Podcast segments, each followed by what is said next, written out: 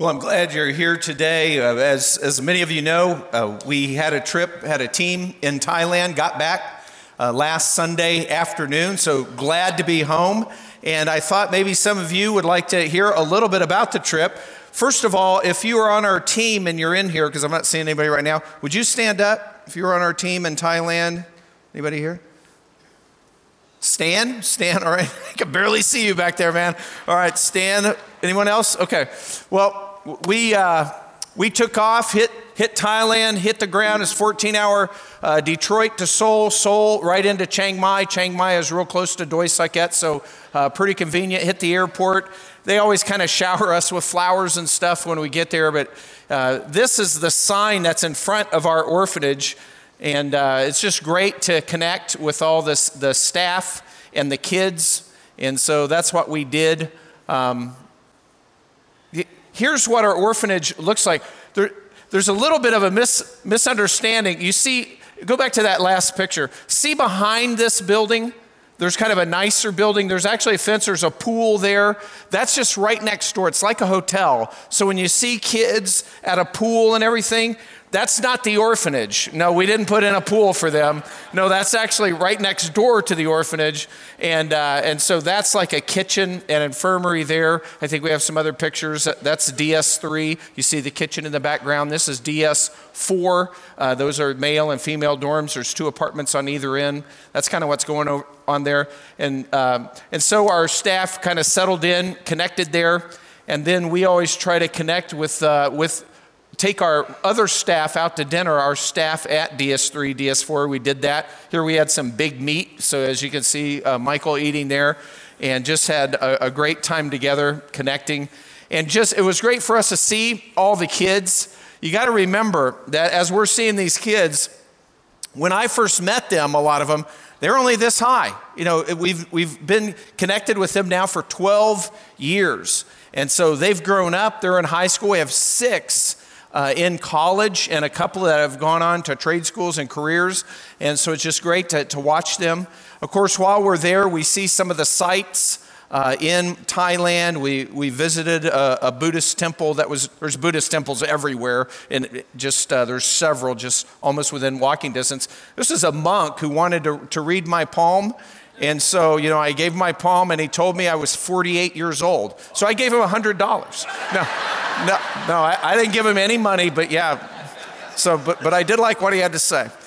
But uh, so it's so good for us uh, connecting with our students. Here, if we'll stop right here, uh, this is Bua on, on the left, and then the one with the scarf on her head is Ging Dao. These are two of our university students. So we just have a great time uh, connecting with the kids from young to old, and uh, it's cool to see that. Um, That that's actually in church, so watch it. Um, and uh, there's there's Michael. Uh, we just uh, just had a great time connecting with everyone. Here's some of our staff and uh, a couple of our older students. And then we did do church while we were there, uh, as we always do, and that's with all the Asia's Hope uh, one, two, three, and four that, that's in that area. But they had something special for Jill and Scott Aldrich. Remember, they were there as single people, and then they got, and then they came back. They got married last month, and so they did like a wedding for them, and uh, really cool. Those are the flower girls, and so we just had a lot of time celebrating with Scott and Jill and uh, their their marriage and everything. So so that was fun, and uh, here uh, we this is it, at that place next door. Uh, they have a meeting room, and so then some of the kids were doing some things. Here's where they do the hand things in the dark and just different things that they had planned that they wanted to show us, sort of do a program for us, uh, which was really fun. We we went on and did the, the elephants that we sometimes do, take a ride through the forest and uh, have a good time doing that. Whoa, stop right there. That is Patty Wookiee. You probably didn't recognize her there. She she goes wild when you get her over in Thailand. You gotta watch out. But anyway, we we did have fun, and uh, and it was just a great time. This is a snake show that you could go to, which is kind of weird because they're messing with cobras, and uh, they even extract the venom when they're done with their show uh, in front of you, and it's kind of cool. But uh, then we went to uh, Mae Sot. We went to the border where we help refugees uh, from Burma, or now it's called Myanmar. And, uh, and so we visited some schools there uh, that are ministering to refugees' children that are on the Thailand side of the border, just a lot of them, and tried to encourage the staff, encourage uh, them with, with some gifts and stuff. And then when you go to a place like this, there's always the bathroom issue, and that's what's happening with Patty here. And there's a whole video to this. I'm not going to show it, but it's hilarious. So if you just want to see that, she tries to, to navigate that. We also connected with some ministry leaders while we were there. We took a bunch of people uh, from all these schools out to eat at kind of an open-air restaurant. This is uh, Scott Aldrich cooking my meal for me at the table, and uh, this is me trying to eat it. But... but uh, had a great time. Some pictures you really can't define. This is Clay. Um, we also took the, we always try to take the kids to do something that they've never done before. This time we went to a lake. We got on a bunch of boats. Uh, we traveled to a, a lakeside, kind of, I don't know if, if it would be a Thailand resort. I mean, it's not much. It's just kind of a, a dock where you can get boats. And, and we did some of that and had a good time with the kids, messing around, swimming and uh, and just doing different things there, and kids seem to love that stuff, and we always have a great time connecting. This is back at the pool next door to the orphanage. This is Scott. He's uh, Scott, by the way, phenomenal with the kids. He can remember. He, he's been three years in a row now. He can remember probably more than half the kids' names. I mean, there's fifty-eight kids. I mean, so it's it's kind of that you only see maybe once a year at the most. Uh, here's Stan, uh, just connecting, and his first time. In the evenings, a lot of times we'll go over from our motel over here, and then we'll connect. There's a little hut there, and they have a fire, and we'll connect with the staff. And, and we don't have an interpreter there, so it's always the, the challenge of us trying to uh, talk with our staff. But now Google Translate and some different tools on the phone make that a lot easier, either in writing or, or by voice. And so that's kind of what's happening there. One of the things we did is we went up to another town north of Doi Saket called Uh, Wang Pa Pao, and up there there was a camp. They were talking about prophecy. I found out I was the speaker at that camp, and so uh, we we did that, and uh, and that was a, a good time. And, and this is where everything's set up, and they just roll out mats. Everybody sits on the ground. There's a platform here. They're fixing uh, food for two or three hundred people, and uh, this is this is uh, the orphanage family from Doi Saket and Wang Pa Pao, which are the two places Asia's Hope is in. And let's see what we have next. Uh, ice cream, of course. We took the kids shopping, which we always do. We take them kind of to, a, to a, a modern mall, give the kids money, and let them buy what they need. And, of course, toward the end of that, we, we load them up on sugar. And uh, here's us connecting with, uh, we had some staff transition. Two of our home families since last year are gone. One we knew was leaving, and, and then this couple left unexpectedly, but we were able to connect with them as old friends. That's C uh, in the back, and then Eupen, and Scott and Jill know them well, and so we, we took them out to eat and had a great time. And that's kind of, that, that's a bit of a recap of our trip, but it was just a, a wonderful experience. So cool to see our kids growing up over time. They are, they're in a country that's less than one percent Christian. As far as we know, all of our older kids have become believers. I mean, they've all indicated that. And then they, they are kind of being launched by us uh, to go to school or a trade school. And then we're hoping we'll go on to impact Thailand. And it's not just uh, orphanages, Doi Saket number three and number four that, that we support, that we take care of. But there's a, a Doi Saket number one that, that's even larger, and a Doi Doi Cassette number two, that's in that area too. But we're just hoping all these kids will uh, will grow up, make an impact on their country. So great trip, ha- had a wonderful time. Uh, you should all consider it, and uh, but it's good to be home. We are, yeah, you can clap for that. Yeah, great, great to see our kids. We're we're in a series in Ephesians, so we want to dive into that. And we Tim left off last Sunday in chapter four, and we're going to pick it up there. And he mentioned that in chapter four, there's a transition in Ephesians from theology to practical application in our life. And that's important for believers. But as we think about that, because now this deals with how we should live. And so here's my question to you.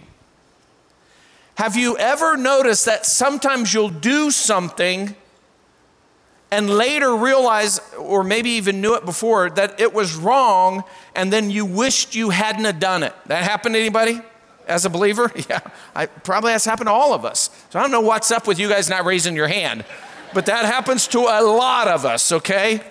And uh, and that's kind of the struggle. Have you ever noticed that there's a gap between who you want to be and who you end up being? I mean, we want to follow Christ. We want to do what's right. We want to we want to honor him with our life, and then every once in a while we mess that up. Scripture is very honest about this. As a matter of fact, the author of Ephesians is Paul. He also wrote Romans, and Romans seven is a classic example where Paul is saying, wow, what I want to do, I don't always do that. And then things that I've decided I'm never going to do again, I find myself doing it. And he's talking about the struggle we have as we as we experience the change that happens in our life when we become a believer. And so he's going to revisit that. He talked about Romans seven. We're going to look at how he talks about that also here in Ephesians chapter four. So basically, I think we all have this struggle, whether you admit it or not. I think we all have this struggle. And so I want to kind of outline the second half of Ephesians four with three questions. And the first question is this, three questions about change, change in the Christian life. First question, why should we change? And what, what's the big deal? I mean, if we're saved, we know we're going to ha- go to heaven. Then why, why all this pressure to change? Why should our life change? Well, that's what he deals with first. And he starts out basically saying, hey, remember what God has done for us as believers.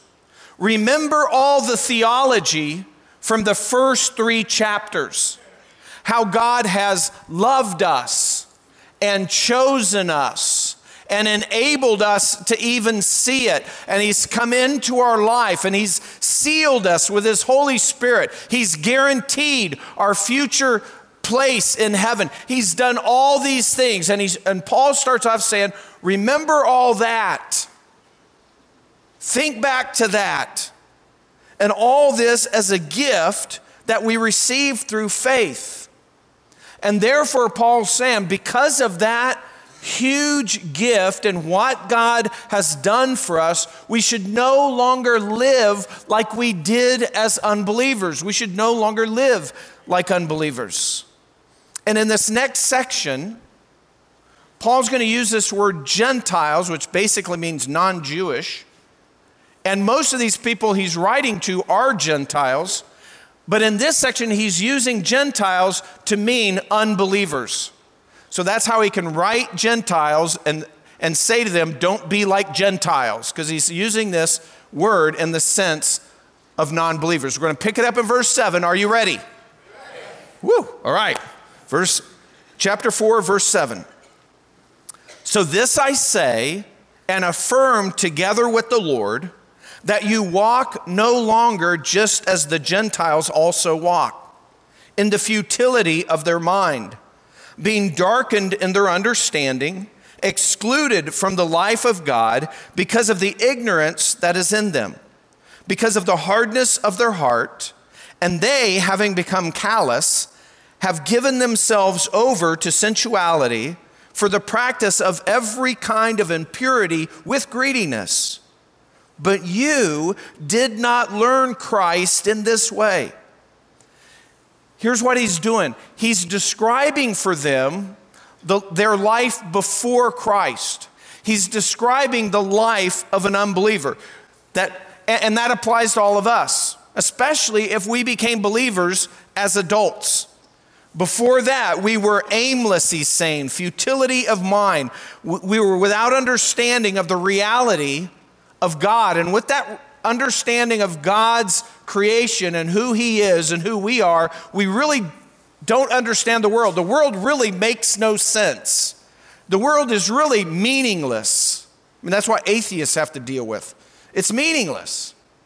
Second, we were sightless. We, we were darkened in our understanding. We, we live in a world of illusion that appears one way, but as soon as we scratch the surface, the reality is a different way. The truth is something else. And, and people run around blindfolding themselves uh, so they purposely cannot see the truth of God. They don't want to see it sometimes, because there's all kinds of implications on who's the God of their life if they do. Third, we were excluded from the life with God because of ignorance and hardness. He's saying, hey, when, when we're unbelievers, we're alienated. We're excluded from life with God. And we do that because we're arrogant and, and we have hardness of heart. And this hardness that Paul talks about, or hardness of heart, like, like it's said other times in the New Testament, really has two meanings in the New Testament. On one hand, it's used uh, of the Pharisees, for example, when they were against Jesus. The Pharisees opposed Jesus. One time in Scripture, even while they're there on the Sabbath day, in the presence of Jesus, and Jesus heals a man with a, a withered hand, withered arm. Jesus heals him right in front of them. I mean, it's a miracle, undeniable, right in front of them. And then they're so opposed to Jesus that after they see this, they plot to how they can murder him. That's hardness of heart. They see a miracle and they're like, no, we got to get rid of this guy. That's their response. But hardness of heart is also used in another way that invokes a little more pity on the people who are experiencing this. And that's people who are just sort of numb to God's reality. They're numb to it. It's like they really don't care. And I think this is a lot of people in our culture today. Maybe people that are here have, have struggled with this, that you're just numb to God, that you really don't care, that you think you're okay with God. You see no reason to pursue God. You don't really feel a need in your life for God. So you're just numb to God. That's the other hardness of heart. And so that he's bringing this up, that we're excluded from the life of God with ignorance and hardness. And then he says we were callous. We're given over to sensuality. And even that we do with greediness, meaning we, we always want more and more and more. And the reason we want more and more and more is because it never satisfies. We think it will satisfy as we chase these things, but these things never do. Calloused, we sin so much that it no longer affects our conscience, and we chase with increasing urgency what we think will bring satisfaction, only to find that that satisfaction is non-existent or quickly wears off. And then what's happening also here is, and we see it today, that non-believers will attack anyone who questions or would or would challenge them to say what they're doing is wrong. We see that in our culture. Nobody can tell anybody that they're wrong. They react hostilely to that. But that's the life before experiencing the mercy, the love, and the grace of God. So, second question, how do we change? If we understand, yeah, I shouldn't be God has done all these things for me to make me a believer. He's given me all these gifts. And now I shouldn't live the way I used to live. I should live in a new way. Well, then how do I make that happen in my life? What's the practical way to, to cause that to show up more in my life? How do we change? Picks it up next verse, verse twenty. I'm going to go back on verse twenty. So, we'll read that again. But you did not learn Christ in this way, if indeed you have heard him and have been taught in him, just as truth is in Jesus, that in reference to your former manner of life, you lay aside the old self, which is being corrupted in accordance with the lusts of deceit, and that you be renewed in the spirit of your mind, And so what does he say in there? And we've talked about that. We talked about this about a year ago. You put off the old self. You put off the old life, meaning you identify the wrong behaviors that don't honor God and you stop those behaviors. Not to earn your salvation. Your salvation is a gift. You do that in gratitude and love for God. You start wanting to honor God with your life. You stop those behaviors that God says are wrong. And that's what Paul's saying. Christian, you've discovered a new life in Christ. You've learned the truth that's in Jesus. Don't keep living the same old life. God's given you something better than that. It's interesting how he says, it's you. You, it's emphatic. You lay aside the old self. It's corrupted. That old self causes us to pursue things, like we said, that we think will bring satisfaction, but that satisfaction never lasts. It's not satisfying. It's actually self-destructive. And notice something there. Paul's assuming when you become a Christian that you learn truth, that you're being taught truth. And so we put off the old self, and then next step, there's three steps to this, we put on the new self, we put on the new life. We stop doing the things that we realize God doesn't want us to do, and we start doing things that God wants us to do. We put Put off the old self, put on the new self. Now, now here, here's a weird thing about this. As I was thinking through this, it's like a lot of believers and some churches, they only focus on one side of this or the other, not both. For example, some believers, and, and sometimes that, that'll be characteristic of, the, of an entire church, they only focus on the putting off. And so they isolate themselves. They, they build up walls.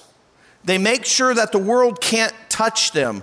They cut themselves off from the world, and they only put off. But when they're not putting on, when they don't do the rest of that, when they just isolate themselves, then all of a sudden, They won't, they, they don't have what it takes to resist temptation. The classic example is when, you know, a kid's raised in a very strict Christian home and then goes off to college and then goes off the deep end because he's not developed any resistance. He's not, he's not been confronted with this. He hasn't worked through all this stuff yet. He hasn't learned even how to do that because he's been isolated. And we think we are safely isolated, but that never lasts. And then the question is, what's happening next? While we were on our trip, uh, when we went to the border, Mae Sot, and we actually ended that uh, that side trip a little early because Tutu's nine-year-old granddaughter passed away unexpectedly. And so But while we were there, we were in a motel. It was actually the nicest motel I've ever stayed there in Mae Sot, border town. And it was a multi-story, uh, little but tall hotel called B two. And so while we were there, we're getting packed in. We were planning to be there two nights, only stayed there one night. But while we're there, as we were landing there, and, and we not in cars, but we were in two different cars. Our team split up. And we got together. We're getting our rooms, and our rooms are scattered all over, and it's one person to a room. And uh, uh, some people on the team said, hey, Kevin, can we have a quick meeting to just sort of catch us up to speed on everything that we've seen and everything that we're going to see? Because, I mean, things are happening fast. And you're in different cars, so you don't all have the same experiences or the same explanation. So I say, yeah. And so we do that. So ten minutes after everybody gets their stuff in the motel room that night after we had eaten, then they all show up at my room. And so we talk, and then uh, met, and then they left. And so they're gone. And as far as I know, I think I, I think there was one other person, maybe Clay, that was on the eighth floor, but I'm the only person on the eighth floor, and besides Clay, who's a few doors down. And uh, I get in bed, and just as I'm ready to fall asleep, my, my door's like, bam, bam, bam, bam, bam. Bam, bam, bam, bam, bam. You know, and it's not that big of a room, and I'm thinking, that can't be my door. Because I know nobody on our team would knock on my door that way. They would go, knock, knock, Kevin, you know, bam, bam, bam. And then they start yelling. Of course, it's in Thai, so I don't know what they're saying. So finally, I realize it's my door. So I get up, throw my jeans on, walk over to the door, and I look for one of those little round things, and I'm thinking, hey, this is going to be sometime where that little round thing's going to come in really handy. And then so I put my eye against the round thing. I see nothing. I mean, nothing. I don't even see out the door because apparently there's a little metal flap that you got. But I figured that out. I moved the flap. And then I was actually able to see out in the hallway. Out in the hallway are two masked men. You know, they have the masks on, like a lot of people are wearing, especially now. And they're pounding and they're yelling. And I can't understand a word they're saying. And so, but they're obviously wanting me to open the door. Luckily, I have my trusty pack, my masculine pack. Some of you know what I mean by that. And in the front pocket of my pack, I have a switchblade, which I picked up in a market, totally legal. But anyway, and I'm thinking, should I put that in my back pocket as I open this door? Because I don't know these people, but I don't, but it's within reach. And so slowly, they're pounding, yelling. I open the door, and one of them has a gun, just on his side, not pointing it. And and they're both wearing masks, and I say, what? And through gestures and yelling, I figure out that the guy is trying to get into the room next door.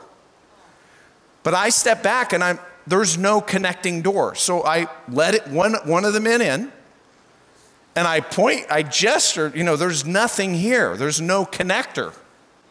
He takes his shoes off, walks through my room to the little sliding door, you know, where there's a little balcony. The balcony is only two feet. I mean, you can't even put a chair there. It's like two feet by four feet. He opens the slider, goes out to the balcony rail, and I real and he starts doing this with his dress pants. And I realize he's gonna climb on this rail around, and then there's a solid wall that extends beyond the rail out on the balcony, so you can't go to the next room. And he and he's wearing socks, which may be the first guy I ever saw wearing socks in Thailand, but I'm thinking, get the socks off. And he climbs over my rail while the guy with the gun stays in the in the hallway, but we can, you know, I can see him and I can see this guy, you know. And he climbs over, and then I'm kind of hanging on to the door because I don't know if the rail's gonna go. And that's and this guy, by the way, before he started, he's like this on the rail. How sturdy is the rail? He climbs over, but basically he disappears around the wall. And I tell the guy, yeah, he's gone, you know. And then later, sure enough, I shut the door, but he comes back, gets his gets his shoes, and that's how they got into eight floors up. That's how they got into the room when somebody apparently slammed their door and the little latch came and and blocked. You know those little latches, you know. Apparently this guy left, slammed his door, and the latch, jiggled the latch, and then he couldn't get back in. So that's a bad job, by the way. I'm just saying. That's not a good job that you have to go let people in through the balcony. But here's the point. I'm laying there in bed. I've, I'm all locked in. I think, hey, the world's out there. I'm safe and isolated. Until what? Bam, bam, bam, bam, bam. And that always happens is what I'm telling you. We can never totally isolate ourselves from the world. It always breaks down. Always something unexpected will happen. Always we end up rubbing shoulders with what we maybe didn't want to run, rub shoulders with. That's the way it is. So some people err on this putting off, putting on. They only put off. Their whole life is about keeping the bad stuff away and isolating themselves. But there are other people who do the opposite. They only put on. They only, they look at God and they basically just try to add God to their life without changing in anything in their life. They just try to add God, put on. And when they see and they are challenged about how they should act, they, they want to add that too. And they're great with that. Hey, you shouldn't lie, steal, do all this. Hey, that yeah, that's great. But they, they just add it, but they never really put that off. And what happens is their lives never really change. They're, they're still totally assimilated in the world, and they've become believers, but they're only putting on, not putting off, and so their life doesn't look like anybody else's life as far as a believer. Their life doesn't look like a believer's life. Their life does look like every other person. And remember before we've talked about that God has called us not to isolation because he wants us to impact the world, but also not to assimilate. He's called us not to assimilation because he wants us to be his chosen people, for us to be different in order to impact the world. That we walked, you guys remember this a long time ago, we walked the line between isolation and assimilation as believers. And when people or churches do one or the other, it never works. They never experience true life change. One, because they never have to, they're in a bubble. And the other, because they're just trying to add Christianity, but they're not really attacking the things that they shouldn't be doing in their life, so it doesn't, doesn't change, you can't tell. We can't separate putting off and putting on. We must do both. It's like here, Northwest Ohio, we have the rich black soil. You know, being from out west, you look at soil here and it's like, wow. And you can clear out all the weeds in your garden or a patch, right? You can get every weed out of there. But if you don't plant a bunch of stuff, if you don't plant that full of grass, what's going to happen? Weeds just coming back, right? We... We've got to replace it. We got to get rid of the bad behavior. But as we're doing that, that's not good enough. We have to replace it with the right behaviors. That's what he's telling us. So then put off, put on, and then there's a third step. And that's, so how do we put on and put off? And then he he, he covers that. Let God renew your mind with his truth. And that, and so we talked about verse twenty-three. I'm sorry, we talked about verse twenty-two and verse twenty-four, but in between those two verses is verse twenty-three that has this, what I'm talking about. Here's what it said. Refresh your memory. Second half of verse twenty-two. Lay aside the old self, which is being corrupted in accordance with the lusts of deceit. And then this is jammed in there. And that you be renewed in the spirit of your mind. Then he goes on, verse twenty-four, put on the new self, which is the likeness of God. So how to change? We renew, we, we are renewed in the spirit of our mind. It's actually God renews us in the spirit of our mind. God changes our thinking. How does that happen? That happens when we take in biblical truth. That's why it's so important for believers to read the Bible. I mean, there's a lot of history where probably most of history since Christianity, most believers, or let me say this right because there's more people now, probably most of the time, the majority of Christian believers that lived didn't even have access to a Bible that they could call their own. And then we, you know, we, I think Americans have like five Bibles, but they just gather dust a lot of times. The great thing is, we can put a Bible on our phone. Actually, one of our university students, as, as I was riding in the back of a pickup with, with some kids, and there was this one girl that I realized, no, she wasn't, she was a senior. When they're seniors, they get cell phones because they have to start setting up everything for college. And so she had a cell phone. She was Hmong tribe, and I can't even remember her name right now. Um, but anyway, she was Hmong, and she, and then I'm like, do you have the Bible on there? And she's like, no. I'm like, you should have the Bible. I don't, a Thai Bible, it's kind of a thick Bible. I'm like, you should have the Bible on yourself. Well, while I'm sitting there, she downloaded the Bible. I mean, it was that easy. In Thailand, five minutes later, she has the Bible on her phone. She probably didn't have that phone that long. But anyway, she had the Bible. You know, and some of us don't have that. Hey, the way, the way we practically put off the old and put on the new is that we are in God's word. And, and so one way is reading the Bible. The other way is what you're all doing. So good job. You're here. As we go through Ephesians, you're seeing how these texts apply to our lives. That's exactly what God wants us to do. By the way, church was God's idea. Jesus instituted the church. It's not a man-made thing. And, and there's reasons for that. One of the reasons is that we would study t- corporately together God's word. At, and then, how? so as we ingest God's word and study it, that's one way that God challenges us and helps us through his Spirit to make changes. That changes our thinking about things because we're getting truth. And then our changed thinking leads to changed behavior. And then we can put off and put on. Does that make sense? Yes. Good, good. All right, so last question. If that's why change and how to change, then let's just get real practical here. What does change look like? What am I looking for? How do I know if I've changed? How do I know if somebody else has changed? Although probably ain't gonna do you any good to look at other people. Just how do I know? What's it look like? Well, he, he covers that. Verse twenty-five, he says this. Therefore, he's given it to you. And here's what he's gonna say. He's saying, put this off, put this on, and sometimes there's a reason that you would do that. Are you ready? Verse twenty-five, therefore, laying aside falsehood, speak truth, each one of you, with his neighbor, for we are members of one another, specifically talking about in the church.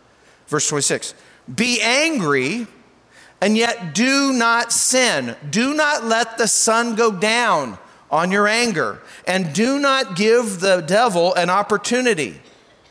Verse twenty-eight, he who steals must steal no longer, but rather he must labor, performing with his own hands what is good, so that he will have something to share with one who has need. Let no unwholesome word proceed from your mouth, but only such a word as is good for edification, according to the need of the moment, so that it will be, so that it will give grace to those who hear. Do not grieve the Holy Spirit of God, by whom you were sealed for the day of redemption. Let all bitterness and wrath and anger and clamor and slander be put away from you, along with all malice. Be kind to one another, tender-hearted, forgiving each other, just as God in Christ also has forgiven you. And we have to remember something. Becoming a Christian, before we get into this, I'm just a reminder, becoming a Christian is being someone before it's doing something. Becoming a Christian first is being something before it's doing something. This is the doing, but before all that, it's being a Christian. And that's the biggest mistake people make about Christianity, that Christianity is all about becoming moral. Well, Christians become more moral, that's true, but that's not what Christianity is. That's why people always ask, if you're talking to a non-believer and they start really thinking about Christianity, a lot of times they'll stop and ask and they'll say, well, Kevin, what do I have to change? Am I gonna, you know, right? I, I'm I'm living with my girlfriend, uh, uh, is something gonna have to change? If I become a believer, how's it, and then uh, how about my money, or how about this? You know, if I become a believer, are things gonna be different? And so we kind of say, well, and we know it's awkward for us to answer that because we know they're asking the wrong question. And the answer is, well, yeah, but you're asking the wrong question because before any of that happens, don't worry about that. Before that, you become a new person. And as a new person, you want to make these changes. It's not like now where you're going, well, I don't want to give this up, I don't want to give that up. It's no, you become a new believer and you want, you know that's right, and you have this desire to give those things up. That changes everything. That's what people miss. Once we become a Christian, God's truth changes our thinking, then our behavior. But look, so what did he say? Hey, from lying to truth. Because we're fellow Christians in the body, from uncontrolled anger to controlling and limiting anger. He's not even saying you can't ever be angry. He's just saying, don't do it in the wrong way. And don't keep doing it. End it. We can all get angry, but don't get angry because of your that you've been personally injured in some way. Some anger is justifiable. When innocent people are hurt, that we can be angry. Just watch out, because when we're angry, we can do a whole bunch of dumb things and a whole bunch of things that don't honor God. So be careful. He's saying from stealing to working. You know, this is totally opposed to some of our politicians today. It's not just, hey, just split everything up. No, God's telling us work hard yourself and accumulate things for the purpose of being generous. That that's the way that should go. And he continues from unwholesome talk to beneficial words that build people up, from bitterness, wrath, anger, slander, and malice to forgiveness. And then Paul wraps it up this way, and it leaks into the next chapter. He says, therefore, because of all that, be imitators of God as beloved children, and walk in love, just as Christ also loved you and gave himself up for us, an offering and a sacrifice to God as fragrant aroma. Some of you have been reading through the Bible uh, on this Bible plan that I've been reading with, and, and we've gone through a lot of Leviticus, and we understand this imagery is coming from sacrifices to God, a sweet aroma from the Levitical sacrifices. But what's the deal here? What are we saying? How do we wrap this up? Follow God. Offer God your life as a living sacrifice. Hey, do you end up struggling with that sometimes? Yeah, that's common to the Christian. If you're sitting here and saying, Kevin, I'm just a complete failure. I keep, you know, I, I keep trying, I keep trying, and it doesn't work, it doesn't work, it doesn't work. Well, it could be that you're putting off without putting on. And what's going to help you do that is take in more of God's word. I mean, these are changes you can make. But hey, this struggle for the Christian life, to struggle to live in a way that honors God, battling our own flesh, this is common to the Christian life. Don't lose heart. As a matter of fact, take joy in the fact that if we talk to God specifically about those specific areas, you know what we do? We pray to God like this, hey, and God, help me be a better Christian. Okay, that's a, I'm not saying there's anything wrong with that, but you want to do business with God? God, you know I'm struggling with this in my life, and you know today I'll end up struggling with this again, even though right now I don't think I will, but I have for the last three days. So God, I'm asking you today to help me with this issue in my life.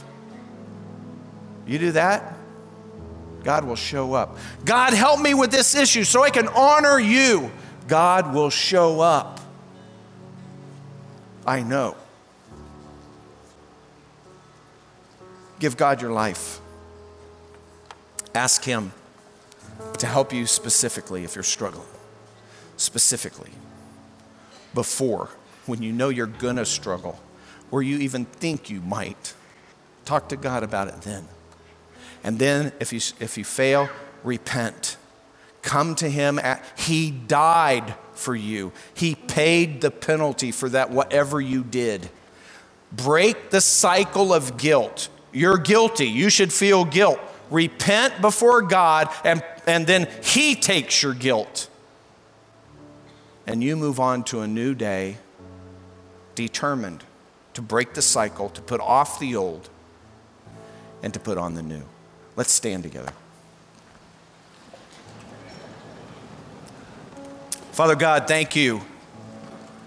Thank you for your truth that impacts our lives. And Lord, you just lay it out for us, because it it's not easy for us. And sometimes we struggle. Sometimes we will struggle so much we even question whether we're a believer. Although we realize, God, that if we're doing that, that's evidence we are a believer. And God, we thank you for your faithfulness. We thank you for the gift of grace and salvation. We thank you that you want to help us and will help us to do what you've called us to do. Let us determine to rely on you more for that as we put off the old and put on the new. In Christ's name we pray. Amen.